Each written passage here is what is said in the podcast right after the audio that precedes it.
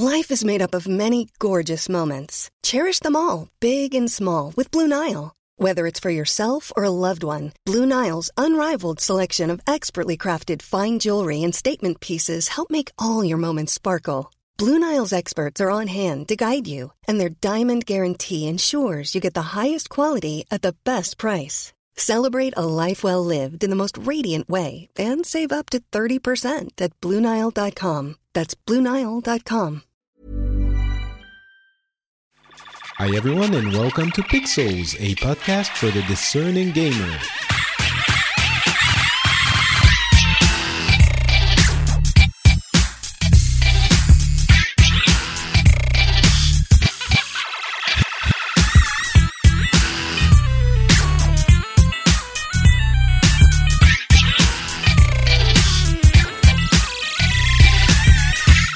Hello, everyone, and welcome back to Pixels. This is a show where we discuss the news about the video game industry and try to understand what's happening in that wonderful world of ours. I'm Patrick Beja, and uh, with me today is Ed Mitchell. How are you doing, Ed?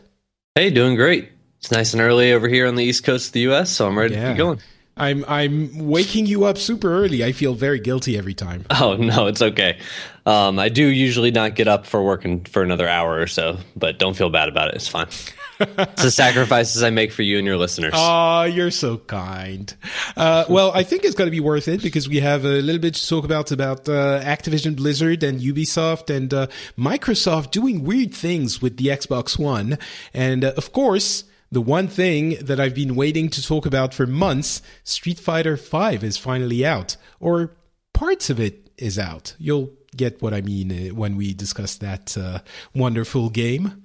Um, but let's start with Activision Blizzard that had their quarterly earnings uh, meeting and call a few days ago, a couple of weeks ago.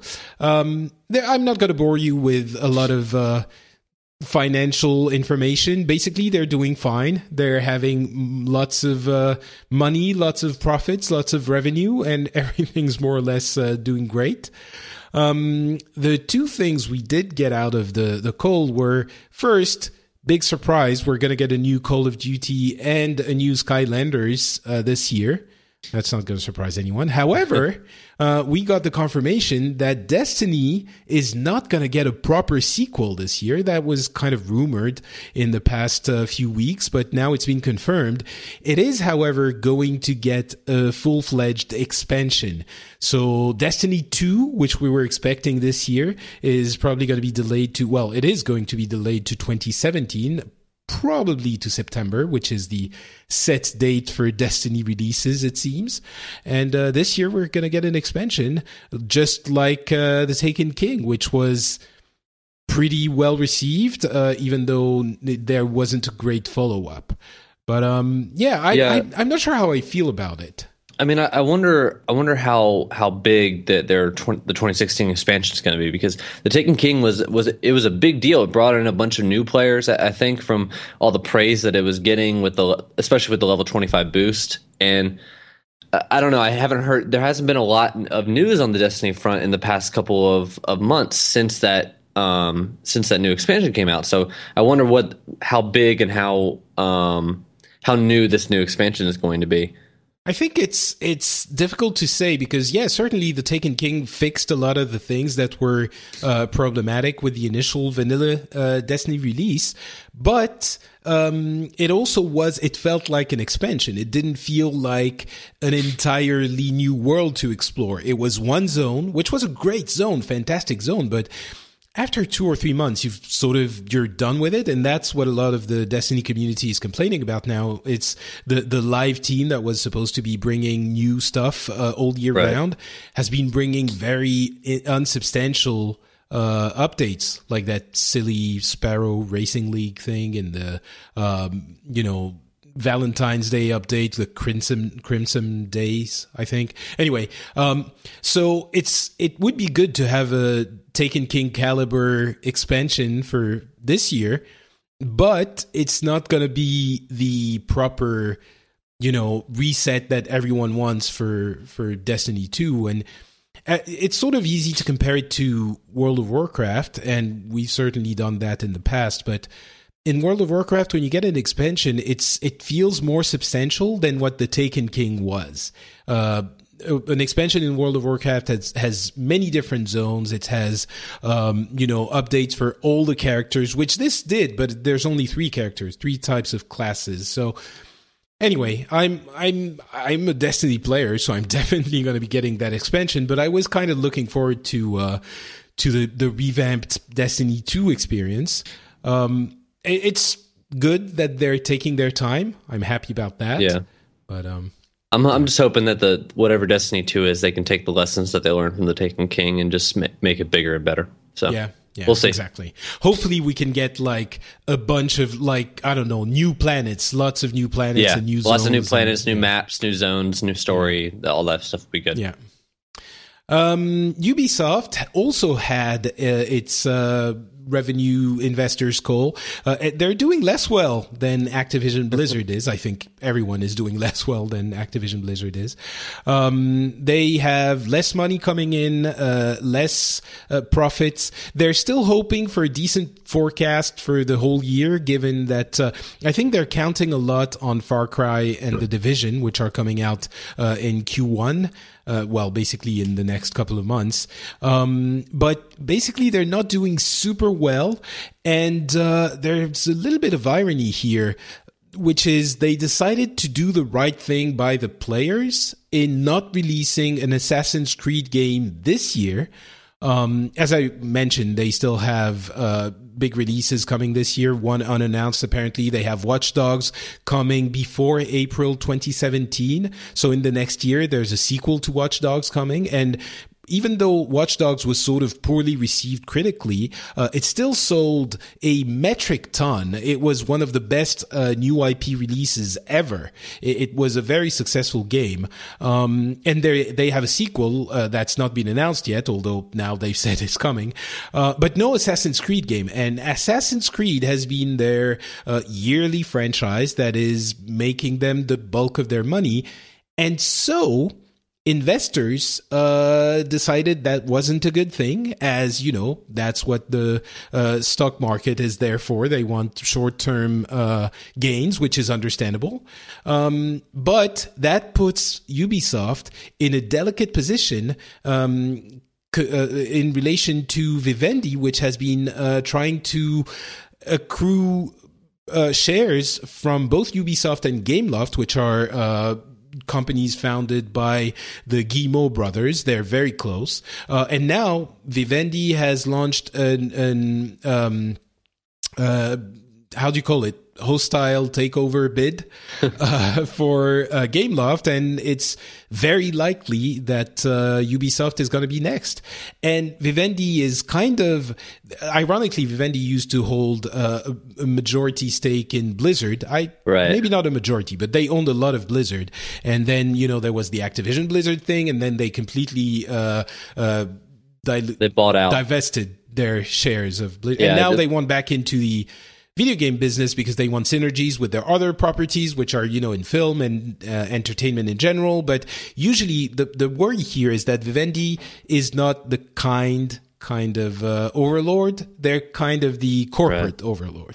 So, Yeah, I mean, uh, I think that it's a good move to to not have a new Assassin's Creed game this year. The the games have been selling less and less. You have the, in the notes about it's about like fifty thousand less, if not more, every every single year. yeah. In In, in France France, okay, year. okay, that makes sense. Um, yeah, I mean, Syndicate was pretty well looked at, but it definitely didn't get the the kind of reviews that the Black Flag did. And Black that Flag was the last uh, Assassin's Creed that I personally played, so um, hopefully they can take a, a year off and, and get um, enough dev effort into this this game to allow allow um, something new to come out of that series that hasn't been seen for a while. So Yeah, it's for sure. It's kind of the the thing that we usually say about Assassin's Creed is they keep making the same uh, gameplay mistakes uh, in the game. It's like there's qualities to the game, but there are issues that are not being addressed, and it's probably a good thing that they're taking a step back. But of course, you know the stock market is not happy about this, and that's Yeah. understandable. But Yeah. um, I mean, I'm looking forward to whatever their their new IP that they, they were mentioning was coming out later Yeah. in the fall. Um, Far Cry Primal comes out tomorrow in the U.S., so maybe, maybe that's that's something that that'll that'll be good for them. I, I, don't know. the The reviews have been kind of middling on that, so we'll, we'll see. We'll see how well that that that does. Yeah, I'm not. I mean, I like Far, Far Cry as much as the next guy. Um, mm-hmm. I don't know that it's going to be a huge thing. The Division is interesting. I think they're betting a lot on the division. I've uh, tried the open beta this weekend just a little bit. I played uh, through the introduction mission.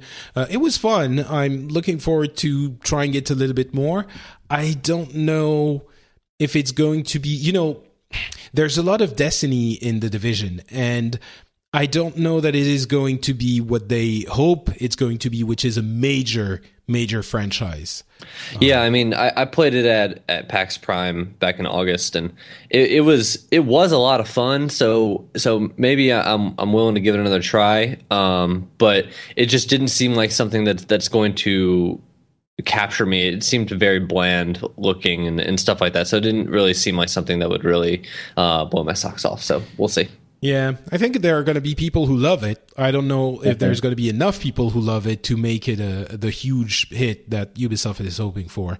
Right. Um, but yeah, it's just it's interesting the the irony of no Assassin's Creed, which is definitely the right thing to do long term uh, by the players and for the company because the the they can't they haven't been able to renew the franchise putting them in an awkward position, especially given that uh, Vivendi bid to basically take them over. Yeah. So, yeah, we'll see what happens there. Uh, and by the way, usually it's it's common in France that uh, when a company tries to buy a successful French company, which Ubisoft is, um, the government might step in if it's a foreign company trying to get it. Uh, mm. But in this case, Vivendi is, of course, a, gigantic conglomerate, but it's French. So there's really nothing that the uh, uh, Guillemot brothers can do to sort of save themselves from the Vivendi ogre trying to eat them alive. It's it's pretty uh, terrifying if you're you know you built your company from the ground up as they did. Right. Um, Anyway, uh, Microsoft is doing weird things with the Xbox. Uh, we heard that uh, Quantum Break, that was a couple of weeks ago at least, uh, Quantum Break was supposed to be an Xbox One exclusive, and we've now heard that not only is it going to be coming out on the PC as well, but it's going to be uh, sold as a bundle with the Xbox One version for anyone who purchases it. I think pre-orders it, and uh, there's also Alan Wake coming with it. It's you know the Xbox 3, 360 title uh, being available on Xbox One through uh, backwards compatibility. So, and we've also heard that this might happen for um, other titles that are supposedly exclusive to the Xbox One too. Uh, yeah. We're hearing whisperings about even Gears of War and Scalebound. And Scalebound, and, yeah. yep. And Recore, Recore, and stuff like that, um, which led a lot of people to believe that. Uh, well, first of all, there was a quote by uh, Phil Spencer saying that the Xbox One and PC cross-buy will be a platform feature going forward, and uh, there was a pretty good um, article in Business Insider explaining how uh, the plan for the Xbox One for Microsoft is to make the Xbox platform kind of a service in the same way that X, uh, uh, Office 365 is a service. So you would just basically subscribe to Gold and it would be available everywhere and you could buy your games everywhere.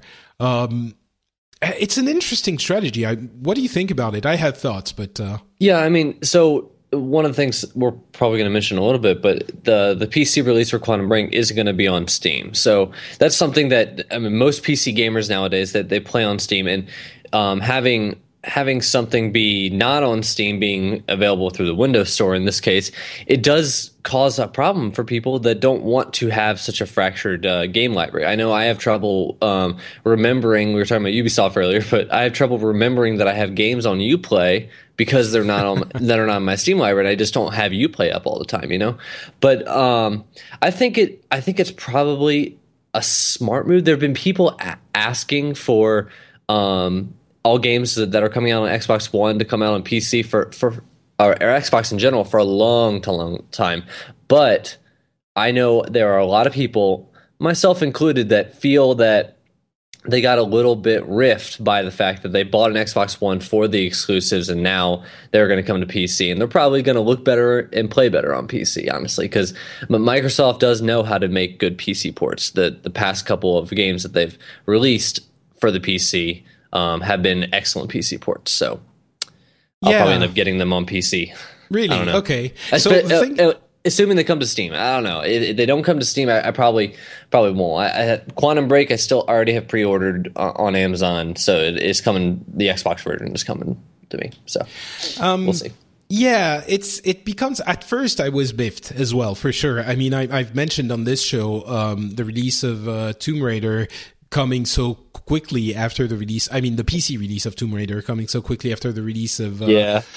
of the Xbox One. I was I was kind of ah. so That's- why did I buy my Xbox One again? That's a good point because I think the reason why the PC release came so much so quick after the the Xbox One exclusive period was because it just did not sell well. It sell it sold like I don't I don't remember the numbers. It was really really low. I mean, they Yeah. didn't publicly release the numbers. So so may, maybe um, from Phil Spencer side, he looks at those numbers and he goes, uh, "This exclusivity deal didn't really work out that well for us." So maybe we need to go ahead and put it on PC too. That way, it's still on a Microsoft platform, so we're we're okay with that. Um, and Yeah, I'm guessing. Go I don't ahead. know. Maybe maybe Scalebound would not have sold very well if it was on an Xbox exclusive. But I know a lot of people um, that bought Xboxes simply because they know they knew Scalebound was coming out this year, but now it's been delayed to tw- early Yeah. 2017. So- delayed and not uh, probably not uh, Xbox exclusive. Yeah. Um, yeah, I mean it's a, it's an interesting uh, discussion for sure. Um, let me check. To- Tomb Raider: Rise of the Tomb Raider is uh, available on Steam, right? Yeah, it is. Yeah. it is. Um, and so the thing is. Um, you, you mentioned uh, the that the uh, cross platform thing is going to be on uh, the Microsoft store, the, the Windows store. Uh, even beyond that, it's going to be a Windows 10 only feature. So it kind of encourages people to to upgrade as well. Um, and I had a discussion with my good friend uh, Daniel, who um, works at a big PC manufacturer, and he sort of mentioned, um, you know, us who look at this and think, oh, well, it's on the PC as well. And I'm not, you know, in that case, I don't care about my Xbox One. We're kind of a minority. Um, PC gamers who also have Xbox Ones or, you know, who consider consoles who have this, uh, choice. A lot, for a lot of people, a gaming PC is way too expensive anyway. Um, and they might only have an Xbox One. Of course, there's a cross section that, are, that is going to have both, but basically console gamers are often probably not the people listening to this but console gamers are often uh, people who don't have a gaming pc and their gaming machine is a console. So essentially there is less of an impact uh, on the market overall than we in this you know hardcore gaming community think. Because people are anyway those who have an xbox one often usually are not going to have the choice of getting it on a uh, you know gaming pc and uh, it helps them with the pushing uh, windows 10 and their store as well. And for me as i was saying i was miffed initially but when I'm looking at this and I'm thinking, well, I'm going to get the bundle, you know, if I get it on Xbox One, I get the PC version anyway, and I'm going to get Alan Wake, which is always good to, to have. Um, there's really no reason for me to be angry about this. And there's going to be cross save, just like on, uh, PlayStation on the PlayStation platform, you can, you know, for Yeah. example, play on PS4 and then take uh, the game on on the Vita, and you can have the same save uh, game if you have a Vita in a game that runs on the Vita, which is rare. I know I have a Vita, so don't come after me. Um, but yeah, so I, I mean, there's no downside. I struggle to see the downside, and uh, taking this from Microsoft's point of view, uh, they are lagging behind in terms of uh, console sales. They're still selling like hotcakes, but you know they're still, let's say, twenty five percent behind um, in numbers of uh, Xbox Ones compared to the PlayStation Four.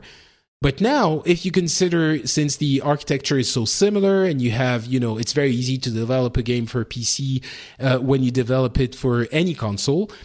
Now, if it's available on the PC and on Xbox One, the installed base of uh, devices that can run your game is sort of significantly expanded for developers who want to develop on Xbox One. So all of a sudden you get from an installed base of, you know, I don't know, th- 20 to 30 million um, Xbox One versus 40 million uh, PS4s to 40 million PS4s uh, versus 30, you know, 25 million Xbox Ones plus I don't know, millions and dozens of millions of PCs as well.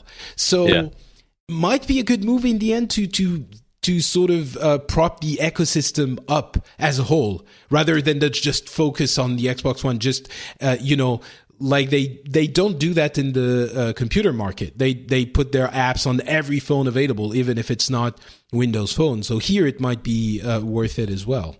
110 million um, Windows 10 installs right now. Um, yeah, I, as I'm of October not, 6th. So yeah, not all of them are um, are gamers. I think it's yeah, exactly. I think it's even yeah. higher now, but uh, yeah, not all of them are gamers. So yeah, for sure. But but still, let's say that's a bit, uh, still a big install base. Exactly, and I think now it's like 200 million uh, Windows 10. They've really uh, got a, a, a, pretty fast pace there. So let's say mm-hmm. a fourth of those are gaming capable PCs. Uh, that's still 50 additional million. Let's say yeah, even mean, an the, eighth of those. That's still yeah, 25 I mean, additional machines. The, the, re- the reason that they don't want to put it on Steam is because they don't want to pay Steam's cut. So, um, yeah, that's probably, probably. That's probably the, the, big the big reason they want to keep their that 30 percent that Steam takes. So, that's yeah, that's probably a good a good point. Um, I, but I'm wondering if those 30 percent would be offset by the additional uh, units they would sell. Mm, so I don't know, you know, probably, but yeah. I don't know. Maybe on Steam it would be on any device, and they're using this to encourage people to switch to Windows 10 as well. Maybe yeah. it's going to end up being on Steam after a while, or who knows? Yeah, I mean the the Steam doesn't do a very good job of showing when when a game is for specifically Windows 10 or anything like that. So I don't oh, know. is that is that even possible on on Steam? I uh, thought if yeah, it was Windows, it was just Windows. You can say um, down down uh, further down on the page it'll say like only for Windows 10 or something like that. Oh, um, okay. So it would be possible or, too. Yeah, I mean, I think I think if I remember correctly, I think there's probably something that will, it'll pop up a big like um, warning will pop up and say this is only for Windows 10. Similar to when you play a game that only has controller support, only controller support. It'll oh. say like this this game only supports a con- uh, use controls with a controller. So right. Um, yeah. yeah. It didn't. Um, it, I didn't even know that there were such a thing as a game that was only available on Windows 10, aside from the upcoming Quantum Break. Right. Um, yeah. All right. So anyway, this is this is definitely an interesting move. Um, there's a Microsoft uh, gaming conference coming in a few days. Uh, so I'm I, I would guess we're going to hear a little bit more about that at that point. Um, yeah, so that's uh, the general main pieces of information. I want to talk about Street Fighter Five, but before that, let's uh, read this iTunes review by KG Term-. I almost said Termac. Uh, he left us this review in the US store, and he says, "Great podcast, lively, passionate podcast about gaming. The host and his guests and his get, guest hosts provide well-rounded commentary about today's most popular." Current, and upcoming game. Thank you so much, uh, KG Turnak. Um, if you want to give us a little boost on the iTunes store, that would be very much appreciated. A, you know, I'm not going to say five star reviews, although we like those the best. Uh, but you know, just go to the store or to any other uh, podcasting app that you use and give us a review, giving more visibility is always a great thing because you know podcasts the one thing they suffer from is that it's kind of we don't have channel surfing. So when people find try to find a new podcast many of you have probably found uh, this show or probably others uh, through iTunes by just looking for games. And uh, when you get a good rating in there, it helps you resurface when people search for uh, for different podcasts on the topics they like. So uh, yeah, if you want to do that, it would be greatly appreciated. So thank you very much in advance. And now, the moment I have all been waiting for, talking about Street Fighter Five. Um, so you told me you're not a Street Fighter gamer. Nah, not really. And you know that it's weird. I've seen that sentiment echoed uh, throughout my my timeline and the people who follow me and the people I follow. Uh, I know that there are lots of Street Fighter fans in the US, but it seems to me there are a lot less of uh, you or us uh, in the US than there are in Japan and, and Europe, probably. Um, I'm guessing you're more of a Mortal Kombat person. I'm actually not a fighting game person at all. So, all right. Well, that um, that's yeah. your saving grace then, because I yeah. I cannot abide people preferring Mortal Kombat to Street Fighter. Nah, just the, the the game style never really appealed to me. So, um, yeah, I, I I understand that. Um, it's it's kind of a you know in the 90s the fighting games were really the the hot thing. Uh, early 90s street fighter 2 came out and um, maybe it was even late 80s can't remember. Anyway um, yeah you don't you don't want to you don't want to know um, how old I am. So there's probably a reason why I'm not a fighting game exactly, person. Exactly. Yeah. Notice how I'm purposely not asking. Um, but yeah. So, uh, but even even then in the U.S., uh, Mortal Kombat sort of got the the the, the bigger uh, mind share. Um, I, maybe it's unfair for me to say that, but certainly nowadays, Mortal Kombat seems like it's more of a big deal when it comes out in the U.S. than than Street Fighter, and um, the reason I'm always a little bit well miffed to use that term again um, when people say they prefer Mortal Kombat is because even though Mortal Kombat is super fun and I bought the last one and I, I enjoyed it very much, um, as a fighting game, the thing that really matters matters. The most important aspect of a fighting game, I would say, is the competitive aspect. And Mortal Kombat is a fun game, but it's not as tight, as balanced, as um, serious, I'll even dare say, as Street Fighter. Uh, Street Fighter's gameplay is incredibly um, studied and minute and crafted so that it can be this incredibly, you know, it's it's the StarCraft of fighting games. And if you're going to be interested in a fighting game, it is fun too. It's not like it's not fun. Sure, you don't have the fatalities that are going to make you laugh because they take a, a guy's head out with his spine still attached. That's not going to happen in that game. But if you want to have a, a an actual uh, game where you can progress and get uh, improve your your skill, Street Fighter, I would say, is a lot more valid than almost any other game, but certainly more than than Mortal Kombat. Yeah, so, I mean, I've seen I've seen uh, and heard just from a, a purely technical perspective, people that are really, really high up in uh, the skill level here, they know like how many frames a certain move will take and how many frames that the their opponent has a chance to counteract their move. And just just the idea that like they know every single move down to the number of frames that it takes is just mind boggling to me. I think it's really, really cool. So, just from a, like I said, just from a purely technical perspective, I think that's really cool.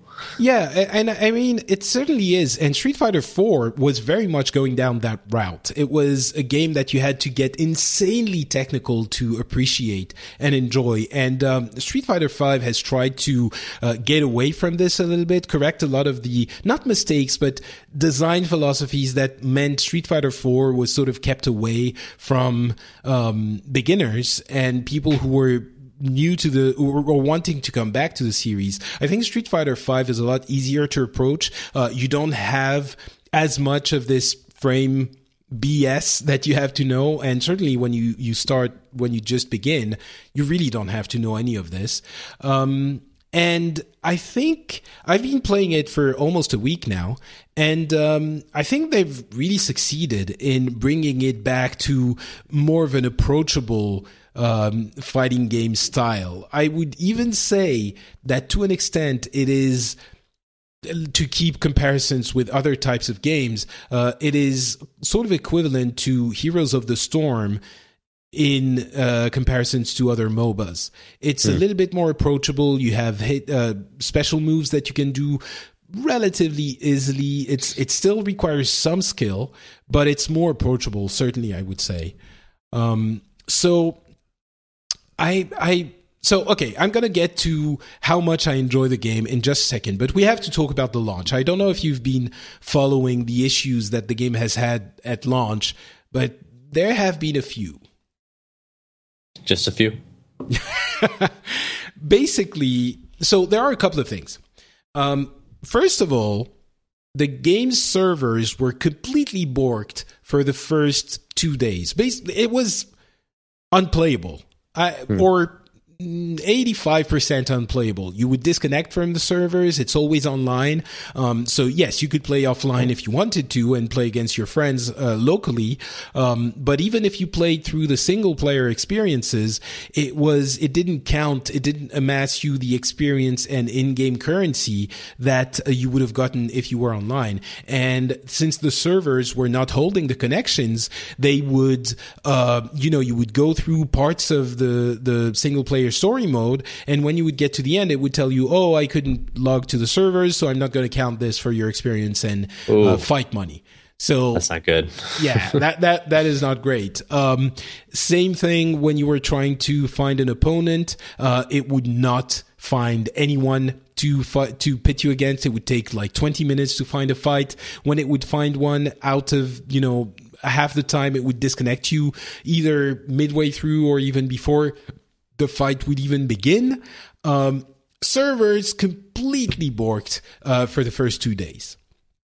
yeah, that I mean fighting games um, in general need to have really good net code and really good server connectivity in order to even be remotely playable. So that's not that's not good on on Street Fighter's part for sure, especially since they've done so many beta tests. Um, you know, there were it seemed like the beta every other week um, in the in the weeks coming. You know, uh, uh, before the launch, um, and the the net code is good. I think the net code is not at fault really. I haven't had any significant issues. Uh, it's still a game that you're going to play over the internet, so obviously there are yeah. going to be slight delays. But um, the net code itself, I think, is pretty good. Uh, the servers I'm hoping that the reason why it was so uh, problematic was they had a lot more people g- trying to get in right, than they right. thought. Which I understand the frustration, uh, but when you launch a game, it is very difficult to get the server capacity that you're going to need uh, for the launch because it's going to be so much higher when everyone is trying to connect at the same time uh, than when you're going to be, you know, in cruise mode and you're going to have people playing for the next few weeks and months.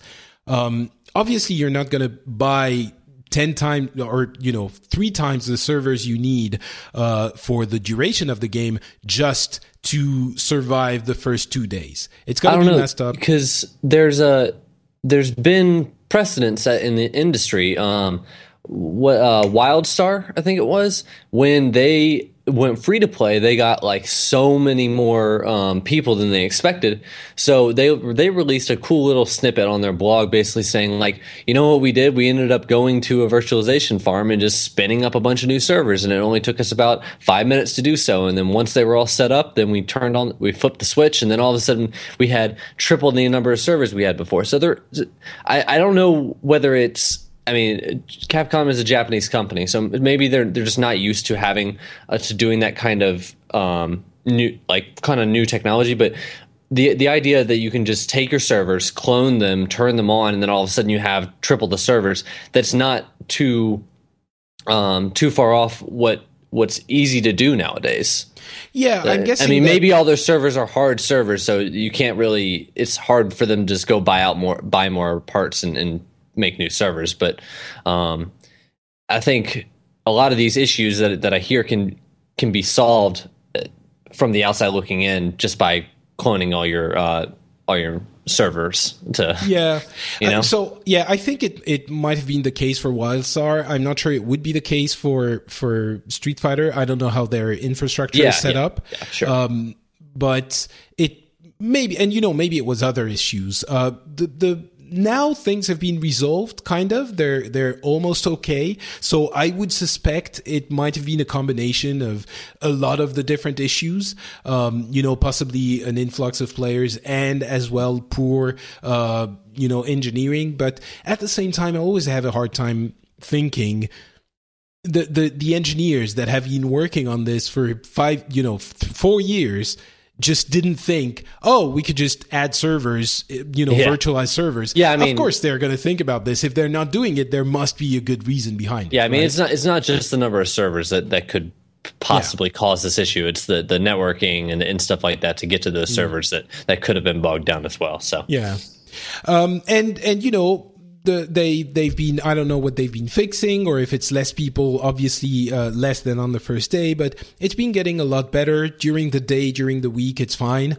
Uh, it's working perfectly. I played a little bit over the weekend. There were, let's say one, one out of four games or five games that would end up crapping and not recording, which might have turned to my advantage a couple of times because I lost. uh, but um, yeah, overall, the launch was definitely not great. Plus, there was the other issue of um, the fact that the games, uh, the game's content, is really poor.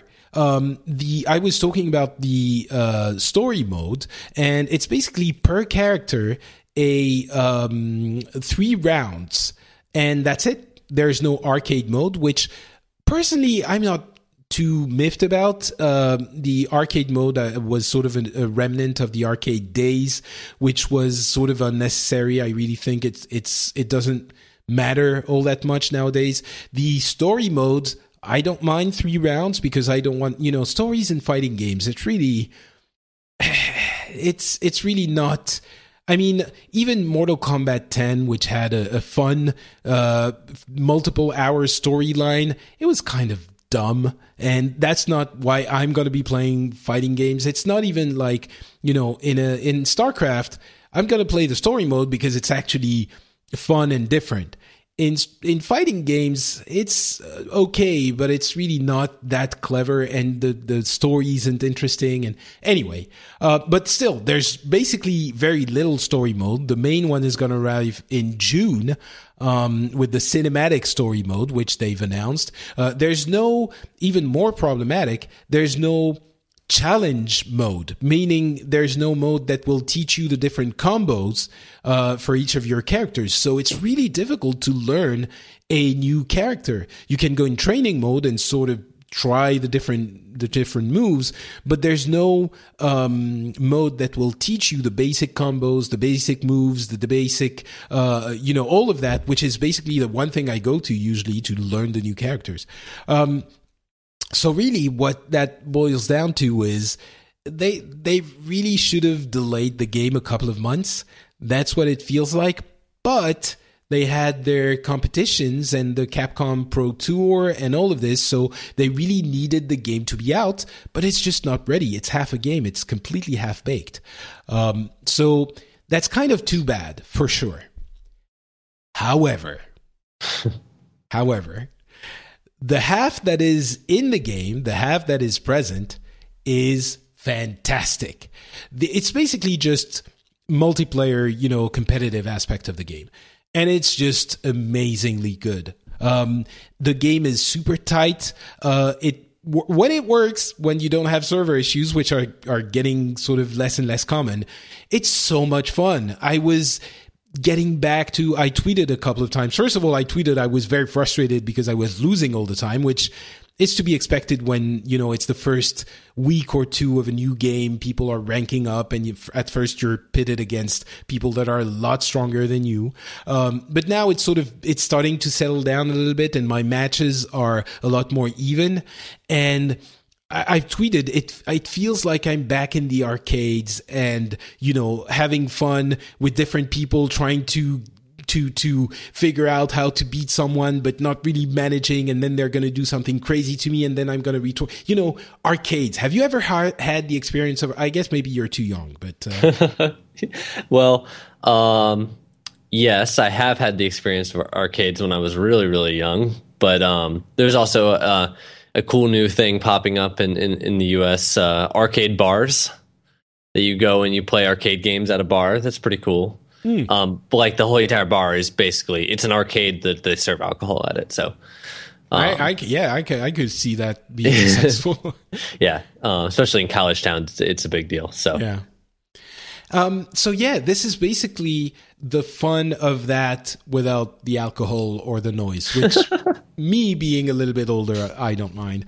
Um, but yeah, it's, I mean, it, it is more accessible. Um, it's a lot more forgiving if you want to get your special moves out. It has special moves that are a lot easier to do. Um, it's, it's just, uh, the Street Fighter experience I had been waiting for, um, and that I didn't, I couldn't get with Street Fighter 4 because it was too technical, as you were saying. Mm-hmm. Um, it had all of its this history behind it. Um, it's I'm I I don't think I can recommend it to anyone quite yet. There's a big update coming in March that is going to have the first um, character that you can purchase and a bunch of other things, other modes, including the uh, challenge mode with those combos. Um, but I think by that time, I would really recommend it to anyone because it's just the purest fun of fighting games you can have. And whether you want to play online, if you're a little bit serious about it, or you want to play with friends, I guarantee you, you're going to have more fun long run with a Street Fighter game than you are with a Mortal Kombat game. Um, Street Fighter is going to provide you with so much more opportunity to improve, you learn new characters, uh, you know, fight your friends and get better. And that is something that I would definitely recommend in March when the first update arrives. Um, we have to mention as well the business model for just a second. Um, you're going to be able to purchase new characters when they come out. There's going to be one a month for the next few months. Um, it seems like you can buy them relatively easily. The uh, single player portions of the game are going to provide you with a decent amount of in-game currency. And uh, it seems like at least two, maybe three of the um, of the new characters are going to be. You're going to gain enough in-game currency to buy, yeah, at least two, maybe three of those characters relatively easily. At least two for sure, and there are six planned until September. So it seems to me like it's a a decent uh, business model. I've heard some people complaining that they're basically milking you on both fronts, uh, making you pay for the game and then selling additional characters. But I don't think the comparison to free to play games is fair because with the game that you purchase, you're getting 16 characters to begin with. So you have a fully functional game already. So I don't know where you fall on that. Do you, do you think that business model is unfair or? Yeah, I mean, I don't know. I, I, I think that every game has the right to, ch- to choose a business model that's best for the, the company in order to um, make it be successful. So it, as long as it's not too um, too jarring, then I, I think whatever they do is fine. Right. Yeah, and I think in this case it isn't too jarring. Um, you you go through let's say six or seven single player campaigns, which are again three rounds, um, and you have enough money to buy a, a character maybe you need I don't know eight or uh, eight single player campaigns. So that's perfectly okay to me. Um, final question: Do you know who Lupe Fiasco is? I've heard about this. You have. So I, I didn't. I didn't know uh, when I saw this in the in the notes. I, I did. I, I, remember hearing about this, but the guy he beat um, one of the top Street Fighter Five um, players. Yeah, that right? was pretty insane. Um, so maybe you haven't heard of uh, Daigo Umehara. Um, but maybe you've seen that video that keeps being resurrected every time someone says anything about Street Fighter. Um, it's called Evo Moment 32, I think, or 42. Can't remember. Um, that game where uh, it was at Street Fighter 3 at the time. It was in 2004. And there's a, a clutch ending of a game where um, one character goes and rushes the other who almost has no life left. Um, and he does a, a series of uh, kicks that are special kicks that should eat away at their um, their the little bit of remaining life they have. Have you seen that clip or not? I have not. Okay, so you really aren't into fighting games. um, that is uh, the moment where Daigo, uh, instead of just parrying, going backwards to parry or you know to defend, which would have cost him the game because the chip damage would have killed him, he went and and pushed forward like 14 or 15 different times to parry actively each of the kicks of the super that was unleashed against him. Um, and he did that 15 times at the right timing and then jumped and did a massive combo that killed his opponent. Anyway, that was what made Daigo the most famous. He is an insanely good player. He's always been at the top of the of the rankings. And uh, Lupe Fiasco is a rapper, an American rapper I hadn't heard about, but he had been he's fairly well known. He has a million and a half followers on Twitter, I think. Uh, and it turns out he's a, a, gaming fan and a fighting game fan. And he had been um, playfully talking trash to Daigo, saying that he would, uh, you know, go against him in Street Fighter V when the game came out. And they did a show match out of it and actually he beat him, which was hilarious because Daigo is known for never you know, being kind to anyone. He's super cold hearted and he never, you know, gives you an inch. So he, at Lupe Fiasco actually winning, you have to watch the clip. It's super funny. Uh, by the, the end of the third match, they, no, you know, neither of them realize that the game is actually over. And they're like, okay, so when's the next game? And they and they start thinking, wait, that, that was three? I won? And Fiasco is like, he's bowing to Daigo. Anyway, it, it's the kind of, you know, that's kind of why I love fighting games. I love lots of different types of games, but fighting games especially, it's kind of really it's visceral. It's you against another person. You only you can only rely on your your wits and and and reflexes and capacity and skill. And there are lots of games that do that but not in the same way. I mean a starcraft game is going to last super long. It's more difficult to understand. Um, a, a moba is obviously teams. Uh, same thing for fps's fighting games are kind of unique in that space and i really hope that street fighter 5 sort of brings fighting games uh, even more into the limelight of uh, esports. So that's my love for Street Fighter Five, sort of displayed for all to see. Watching the tail end of the of the match right now. Yeah, it's, oh, it was close. It was close. Yeah. yeah. Holy cow! awesome. So anyway, if you look, uh, if you Google Lupe Fiasco, you'll you'll find it. Lupe, Lupe Fiasco and Street Fighter Five. Um, in other fighting game news, the King of Fighters 14 is still showing more of its roster, and it added the King of Dinosaurs. Which what? Never mind. We also have other characters. If you if you like fighting games, um, King of Fighters is a close second to uh, Street Fighter in in the heart of real fighting game players, and um, I'm so happy that this game is coming out as well by towards the end of the year. But uh, it's looking a little bit better than it did, but it's really gameplay that makes it what it is. Um, the division we mentioned it just a, a, a little bit earlier. Um, I can't remember if I mentioned I played the beta. Maybe I did. You played the first few missions, yeah. Right, and um, I'm I'm curious. Um, what I yeah, we'll see. I'm I'm definitely going to be well. I think I'm going to be playing it, but I'm going to wait for the reviews. And uh, it seems to me like I fear it's a little bit generic. That's my fear. But, yeah, I mean that that's what I was mentioning earlier too. So yeah, yeah, and so when I played it, it the one thing that struck me was, holy crap the the UI is confusing.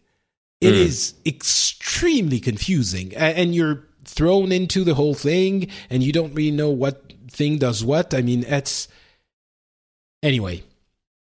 It's it was it was definitely a, a, a something that I wasn't expecting for this game. Uh, what else? What else? Uh, Firewatch. Have you played Firewatch? Played the first hour of it. What did you think? I thought it was really, really good. I think the the int- introduction little area where you're walking through the signs and kind of picking your making your choices um, for your kind of like past life uh, was Let's not was, spoil, was but yeah. cool and uh and, and interesting and then just the the little bit of the the touch of the voice acting and, and environment stuff that I've gotten it, it looks it's a beautiful game and, I'm I'm looking forward to playing more of it. So basically, I was exactly where you were a few days ago. Um, I thought it was incredibly well written. It is honestly that intro scene, uh, or you know, it's it's a bunch of text uh, boards with a couple of choices, and there must be what fifteen of them. That's it. Yeah, but you're surprisingly engaged in them as you as you go through and make your choices. it is i think it's some of the best writing i've ever seen anywhere those first Yeah. 10 minutes it's mind-blowing how much they engage you in this thing with just a, a little bit of text and a couple of choices sometimes there aren't even choices you just have to press to confirm that this is the action you do and they're, they're just telling you um, the writing uh, during the game itself is also phenomenal. It's also incredibly well acted. So that first hour, I was amazed.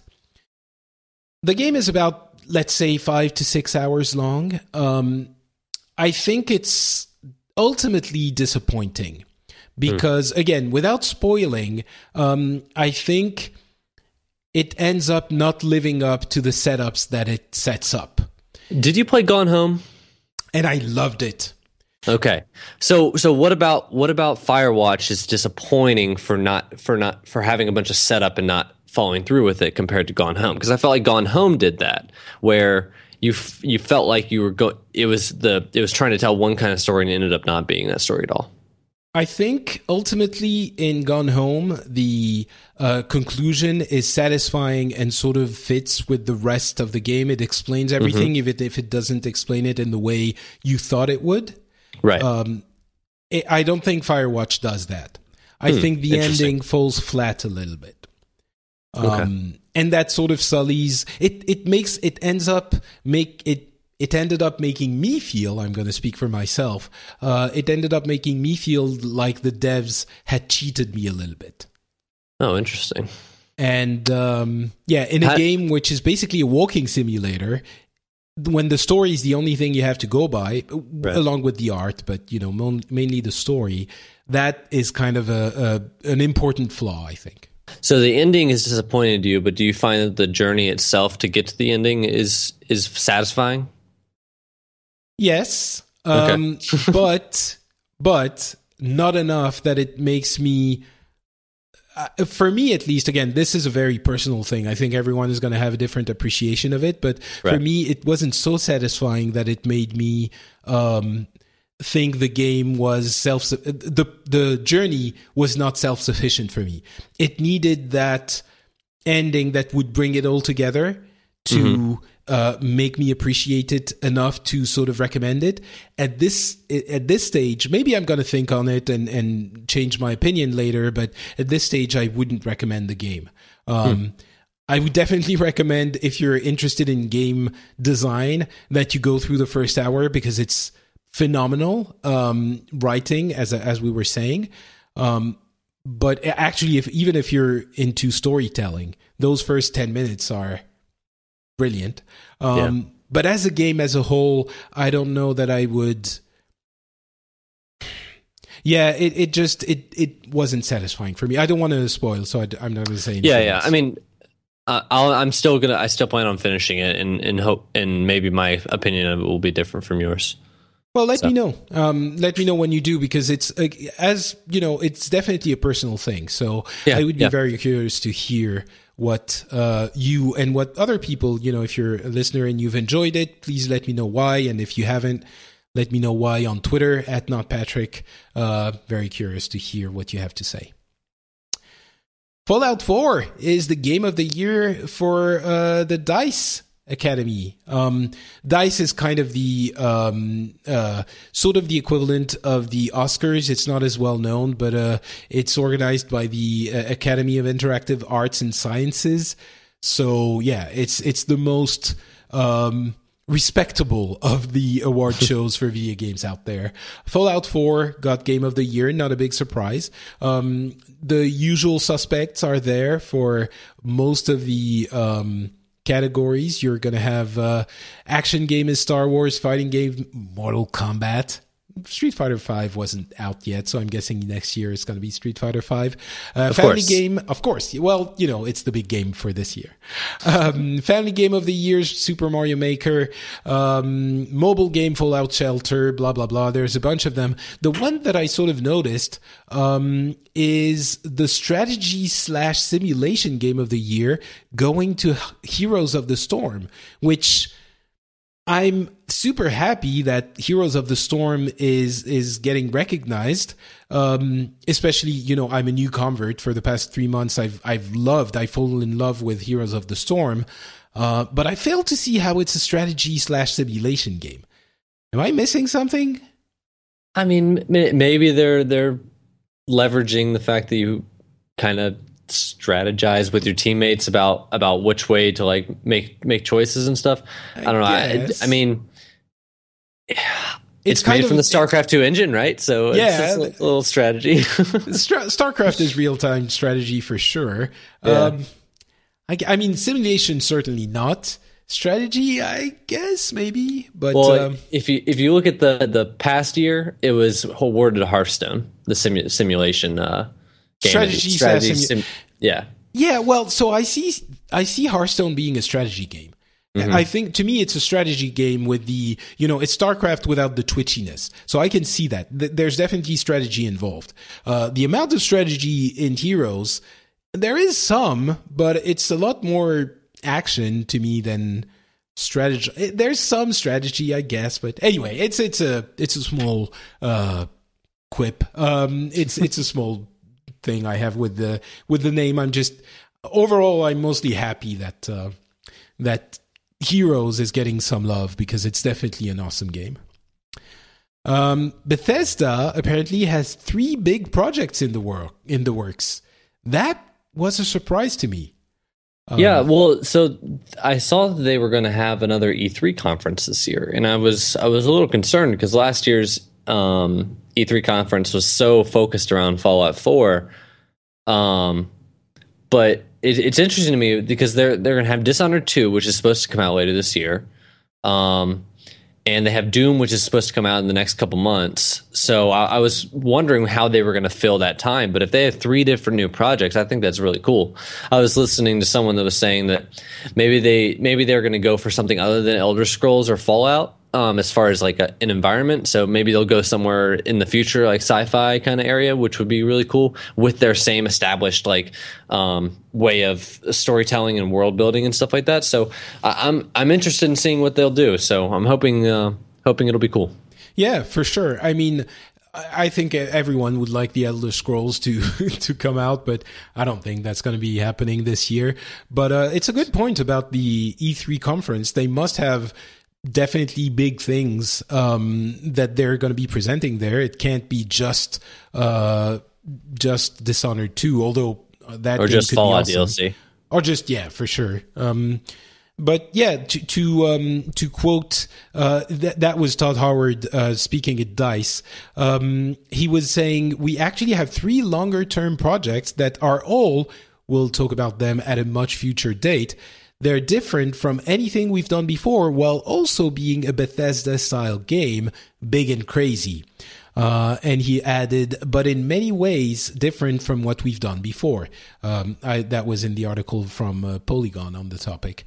So yeah, I'm curious to see what what Bethesda does because they're definitely uh, they have an opportunity to become a, a bigger player uh, than they've been in the past. There's sort of this second tier awesome game developer, but they're not quite at the level of the big publishers like, you know, mm-hmm. EA, Activision, Blizzard, Valve, uh, um, Ubisoft. But they're gaining enough love now that I'm wondering if they wouldn't have an opportunity if they thought a little bit outside the box uh, to to get a kind of a level up. So yeah, I mean, if if they if they go out, um, go. I mean, EA is not going to be at E3 this year. Um, they made that announcement a few weeks ago.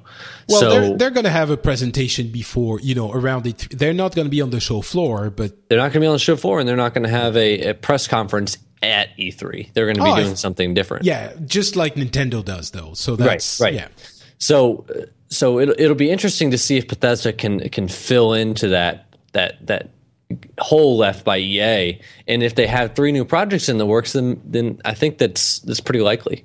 Yeah, would be definitely it, it it's definitely an opportunity for them to do something. And um, mm-hmm. we'll see what the, what that something is. Um, the HTC Vive has a price um, and it's not a low price. 800 bucks basically. It's a leak but it's it's pretty much a confirmed leak. Um, 800 bucks that's 200 more than the oculus uh, headset the oculus uh, uh, uh, Rift. Oh my god, I forgot the name. Um, so yeah, what do you think about that? Comes with two controllers, one for each hand, um, two base stations to track the user's movement, and the bundled with two games: Job Simulator and Fantastic Contraption. So, is that worth two hundred bucks? Uh, I don't know, uh, but I think I think these are these are these market items. Um, first in the market are going to be high ticket items and, and, for early adopters only. So I, am willing to just kind of take a step back and, and wait and see which one kind of uh, works out the best and maybe get it on a good sale or something like that. But um, it's a little a little pricey for for what I'm willing to pay for right now. So we'll see. Yeah, it's it's a bit too pricey for me as well. Um, and and you're right to mention the the controllers because the uh, the price for the Oculus does not include the touch controllers, which are only going to be available later this year. And I would bet they're going to be at least fifty bucks each, at least. Yeah. Um. So it's not quite. 200 bucks more because you get a little bit more with it. It's still, you know, the price you have to pay if you want to get one. But, um, yeah, it's not that surprising. Um, I think the bigger, unexpected uh, trend is that all of these headsets seem to be well upwards of the 500 bucks mark, which I don't think thinking of it last year, we didn't realize it was going to be the case. Yeah. I don't know. So, do you think that the Sony, the PlayStation VR headset will be um, around the same price as Oculus, or do you no, think I think less? I think it's going to be cheaper. Um, I don't know if it's going to be, you know, I, I, how it's going to work out with the PlayStation Move controllers that you're going to need for it as well. You know, the Move and the PlayStation yeah. Eye, I believe, is is needed mm-hmm. as well. So that's the um, the camera that. Yeah, I, I think that the camera that they use is actually uh, a different thing. I, I, don't know when I when I saw it oh, at PAX, okay. it, it, was a different camera than than the PlayStation Eye that I'm used to seeing. So, okay. um, and I didn't yeah. use the I didn't use the Move controller when I played with it. So you can you can use a regular controller. It just depends on the game. True. So well, I, so I definitely think that the PlayStation VR is going to be. I, I definitely think it's going to be sub 500. Uh, I think it's going to be sub 400. Do you think the quality will will be the same as what we're potentially going to get out of Vive or the Oculus Rift? Or absolutely not. um, it's going to be a uh, lesser technical device, mm-hmm. but I strongly believe it is going to be good enough to deliver the kind of experience that you that is going to be interesting to people and gamers. Um, yeah. I, having tried one myself, I, I, the, the, there is no noticeable lag, uh, between your head movement right. and the, yep. it, and that is the most important thing. And yes, the screen is not as high resolution. You can kind of see the pixels and the PlayStation 4 itself is less powerful than a big PC. Um, so yes, it's going to be, it's not going to be as pretty, but it's got to be half the price. And I think given the install base of the yeah, absolutely. Um, I was just about to say the same yeah. thing. the install base PlayStation 4 is so high that if Sony comes out with a with a cheaper um, alternative to these these headsets, which already cost a lot, plus in addition the cost of of having a powerful PC, which we mentioned earlier, isn't as as prevalent in the marketplace. I, I think they have a chance to um, really be a, a leader in in this this market. Yeah, yeah, for sure. Um, and GameStop, by the way, um, it was the CEO who said he thought, or you know, he might have mis- misspoken, or uh, we don't know. It might have been a whoops, or just soon. his estimation. Um, that the PlayStation VR, which be, will be available at GameStop this fall.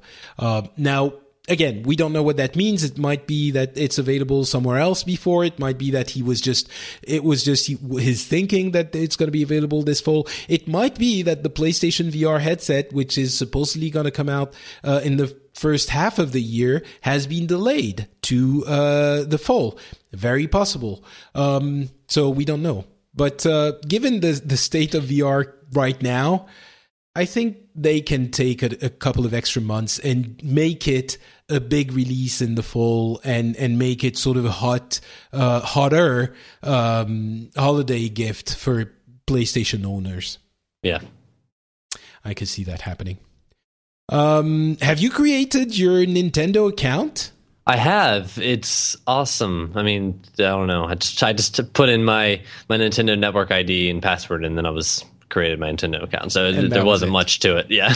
yeah. I, I, also rushed to do it just because, you know, you're going to want to have your Nintendo account ready for whatever happens next. Um, but yeah, it's, it's, they're, slowly rolling out their new uh, online system, and that's good. Uh, there's no need to rush in and reserve your uh, gamer name or tag or nickname or whatever. You can have multiple of each name, which, by the way, every single company and network in the world should do. Just allow everyone to have whatever name they want and do like normal people do, normal network engineers do, and have a, you know, addition to the name that makes it unique. Like on Battle.net, you have the hash, Battle.net, yeah. yeah, the hashtag and the number afterwards. That's it. It it's insane that if you go in and your name is taken, you have to add, you know, zero one or use a stupid name instead. Anyway. um I mean, with a name like Patrick, do you usually go with Patrick on your thing, or do you not Patrick? No, I do is not that, Patrick. But is that is that common? It, so that's the thing. I, I wouldn't think that not Patrick is a common name, but sometimes I show up and it's already taken, and I don't. I, I so I don't understand. Is it people who just want to fuck with me and just take my name, or is it just people who randomly decide they want to be called not Patrick? I don't know, but um, it's not a big deal, but you know, it's just frustrating sometimes to not be able to have your your own name. Um so yeah. We'll we'll I I hope that in the future everyone will do things like that. Um good on Nintendo anyway. There's one last uh, article I wanted to mention. Um and maybe no, actually let me add a couple of bits of news.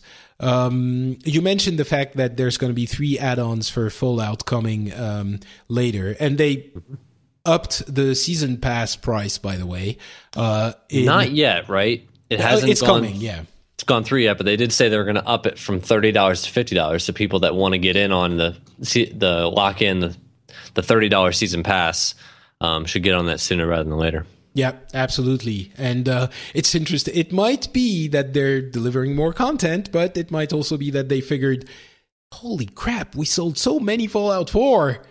Let's just get the price up a little bit to make more money out of it, which good on them. And especially if they're, you know, since they're being uh, upfront about it and telling you just get it now if you want it because long term it's going to be more expensive.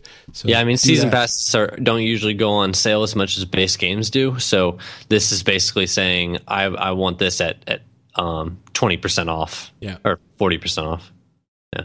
Um, the other thing is, if you're a fan of MOBAs and of uh, 3D MOBAs in general, uh, Smite is coming to PlayStation 4 apparently. So that is going to be uh, good for you if you like Smite and you have a PlayStation. I've tried it. I'm not I didn't get sucked into it, but uh, if you know if you're into MOBAs and you want one on your PlayStation, um, there you go. There's Paragon, which I'm more and more excited about. Actually, um, it seems it's you know the Epic one um, that mm-hmm. uses the Unreal Engine. It's incredibly beautiful. Is that Paragon or Paladins? Oh no, Paragon. Uh, Paladins okay. is um, Gearbox, uh, right. and yeah, it's. I've tried that one. I've played a few hours. I was unconvinced.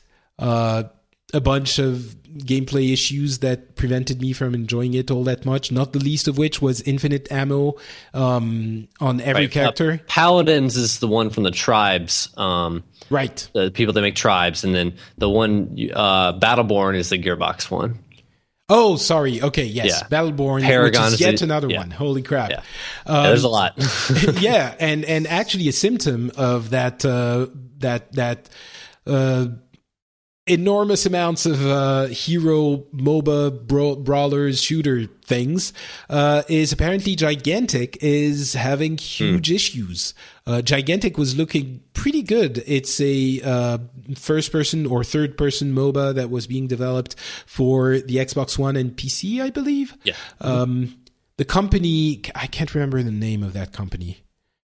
Um, Sorry, I'll I'll look it up. Um, but apparently they're they're in deep trouble financially. Uh, they're having to Motiga. lay off. Motiga, yeah, thank you. Um, they're having to lay off temporarily, hopefully, a bunch of people. But I think that's just. I think it might be uh, a consequence of the fact that there's, you know, everyone and their mother is now doing a, a MOBA a MOBA shooter.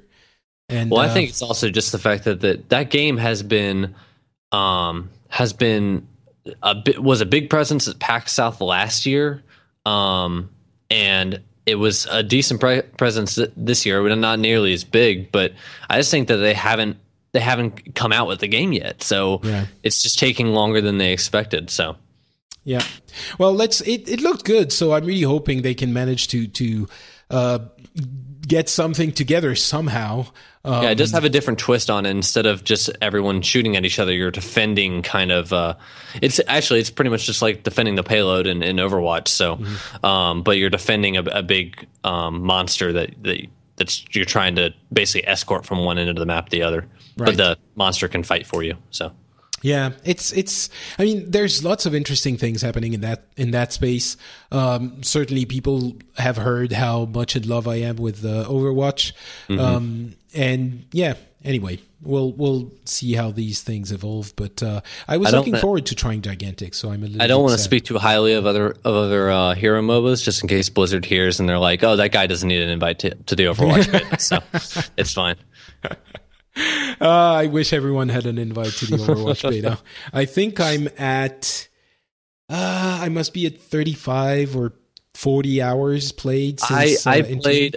I played the entire weekend that I was in. I I played like a good probably a good 16 to 20 hours that weekend so i don't know i don't know why they didn't think it was good to, to invite me back but i don't know it's I've, fine it's fine it's fine. i've advocated for you fine. just so you know oh thank you i appreciate that uh, in my mind um, yeah.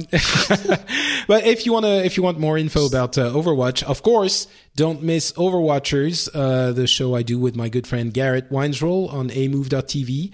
Uh, Overwatchers is going to be recording in a couple of days, the next uh, episode. We're going to have a bunch of information about the beta and the nerfs and the buffs and everything that's been happening and how much we're enjoying the game and what we're enjoying in the game. So, uh, yeah, Overwatchers, listen to it often and early. Uh, and finally, the one story I wanted to mention, uh, what, which really piqued my interest um, as a geek and as a gamer, as, as a lover of uh, of video games in general and comics. Um, was that story on Polygon uh, titled "Why Hollywood is Looking to Video Games as Its Post-Comic Gold Mine." Um, essentially, I'm going to summarize it for you. Um, it says that Hollywood has made a, a lot of money making comic uh, comic book movies well, uh, and and it's sort of the hotness as we all know nowadays. And it seems like they might be looking at video games to sort of take up that mantle of the new hot thing and looking at them in the proper way finally maybe uh, doing things taking the medium and the, the, the source material seriously and adapting it with people who know what the hell they're talking about uh, instead of just cranking out some crap for children that has nothing to do with the actual game it's uh, taken from. So I think that makes sense. Certainly, Hollywood is always looking for the next hot thing, and certainly, comic books are, you know, uh, uh, very successful in their adaptations to movies nowadays. So, I would be very excited if that ended up being a trend. Um, we have a, you know, a, a very hotly uh, anticipated comic, not comic book, video game movie coming out with Warcraft. But uh, even after that, there are there might be others. There's Uncharted, Assassin's Creed, Assassin's Creed. You're right. There's even uh, Five Nights at Freddy's that that's been optioned apparently. So now, I wouldn't I be know. surprised if we if we find um, I don't know because in, the comic book movies they it was comic book movies first and then uh, series came out. So, but I, would be curious to see, especially with uh, Activision Blizzard spinning off their new um, uh, development house for for video content. I, I wonder if if we're going to see um, like TV shows be more prevalent um, than movies first. And, that's I think I think a movie is an easier thing to make self-contained nowadays. Mm-hmm. If you want to do a TV show, it has to be it's going to become maybe not more expensive, but it's a little bit more difficult to develop to develop a a a, va- a coherent high quality product it feels to me that way anyway. Um, a movie, you have a beginning and end, and that's that's it. Um, it, it for a TV show, hmm, for I I don't see as many high quality. Uh, basically, I don't like comic book adaptations, uh, TV show adaptations of comic books. I think many of them are subpar. Some of them are okay. Um, you don't um, like Daredevil? No, Daredevil. Yes, if Netflix is in, yes, please. I want that's a that comic book. that's a comic book TV yes, show. You're right. Daredevil, Daredevil, and um, Jessica, Jessica Jones, Jones, were fantastic. Yeah, I agree. I think what the WBWC oh, does, the CW. There you go. The CW. I know that a lot of people love the Arrow and uh, oh, Flash is so good. The Flash and Flash maybe I should give it another chance, but it just didn't. I watched a couple of episodes and it felt teen TV movie e.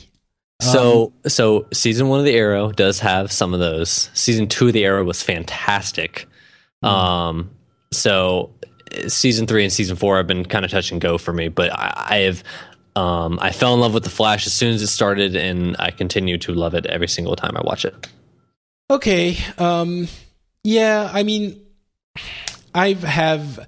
Have I know that it's a hard.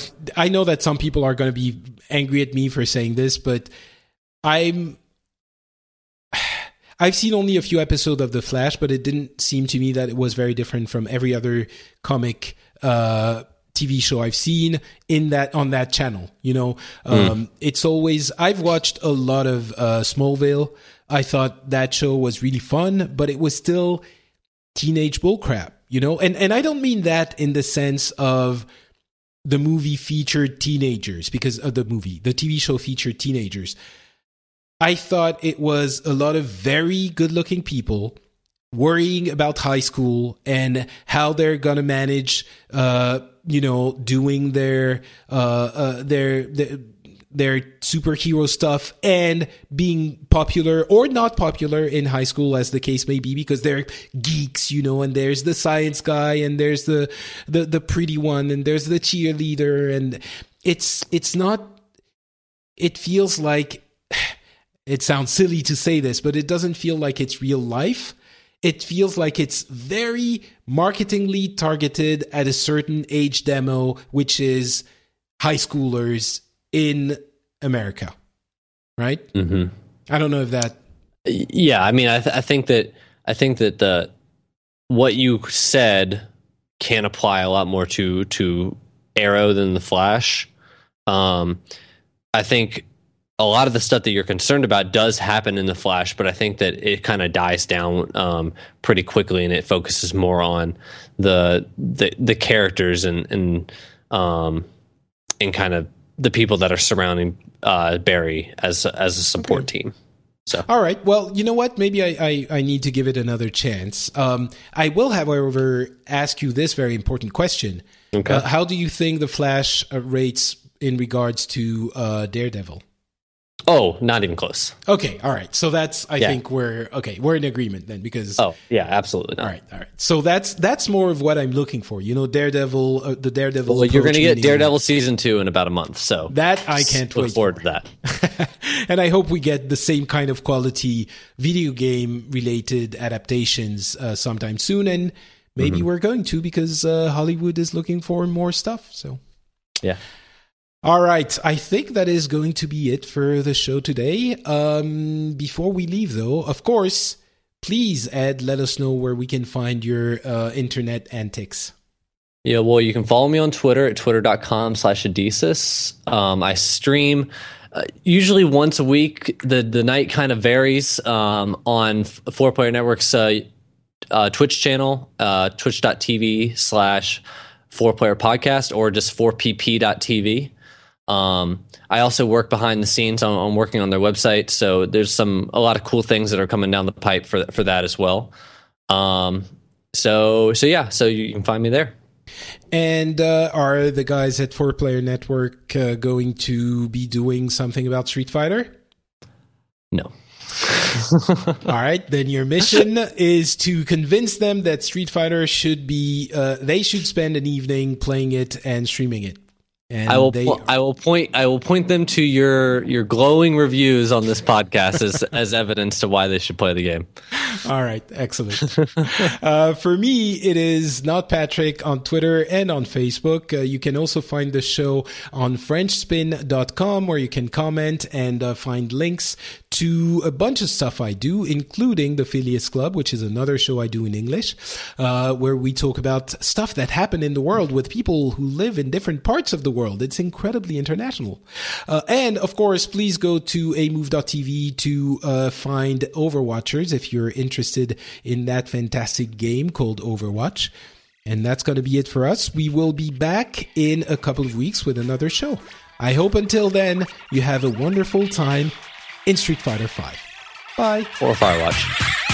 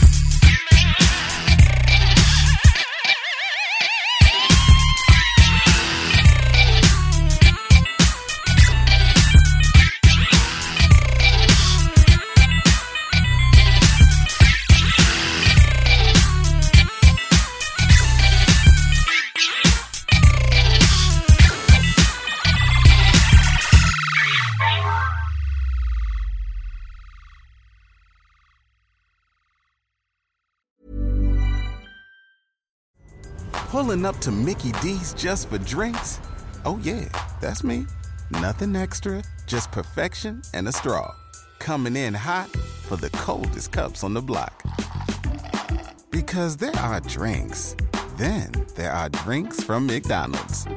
Mix things up with any size lemonade or sweet tea for $1.49. Perfect with our classic fries. Price and participation may vary, cannot be combined with any other offer. Ba da ba ba ba.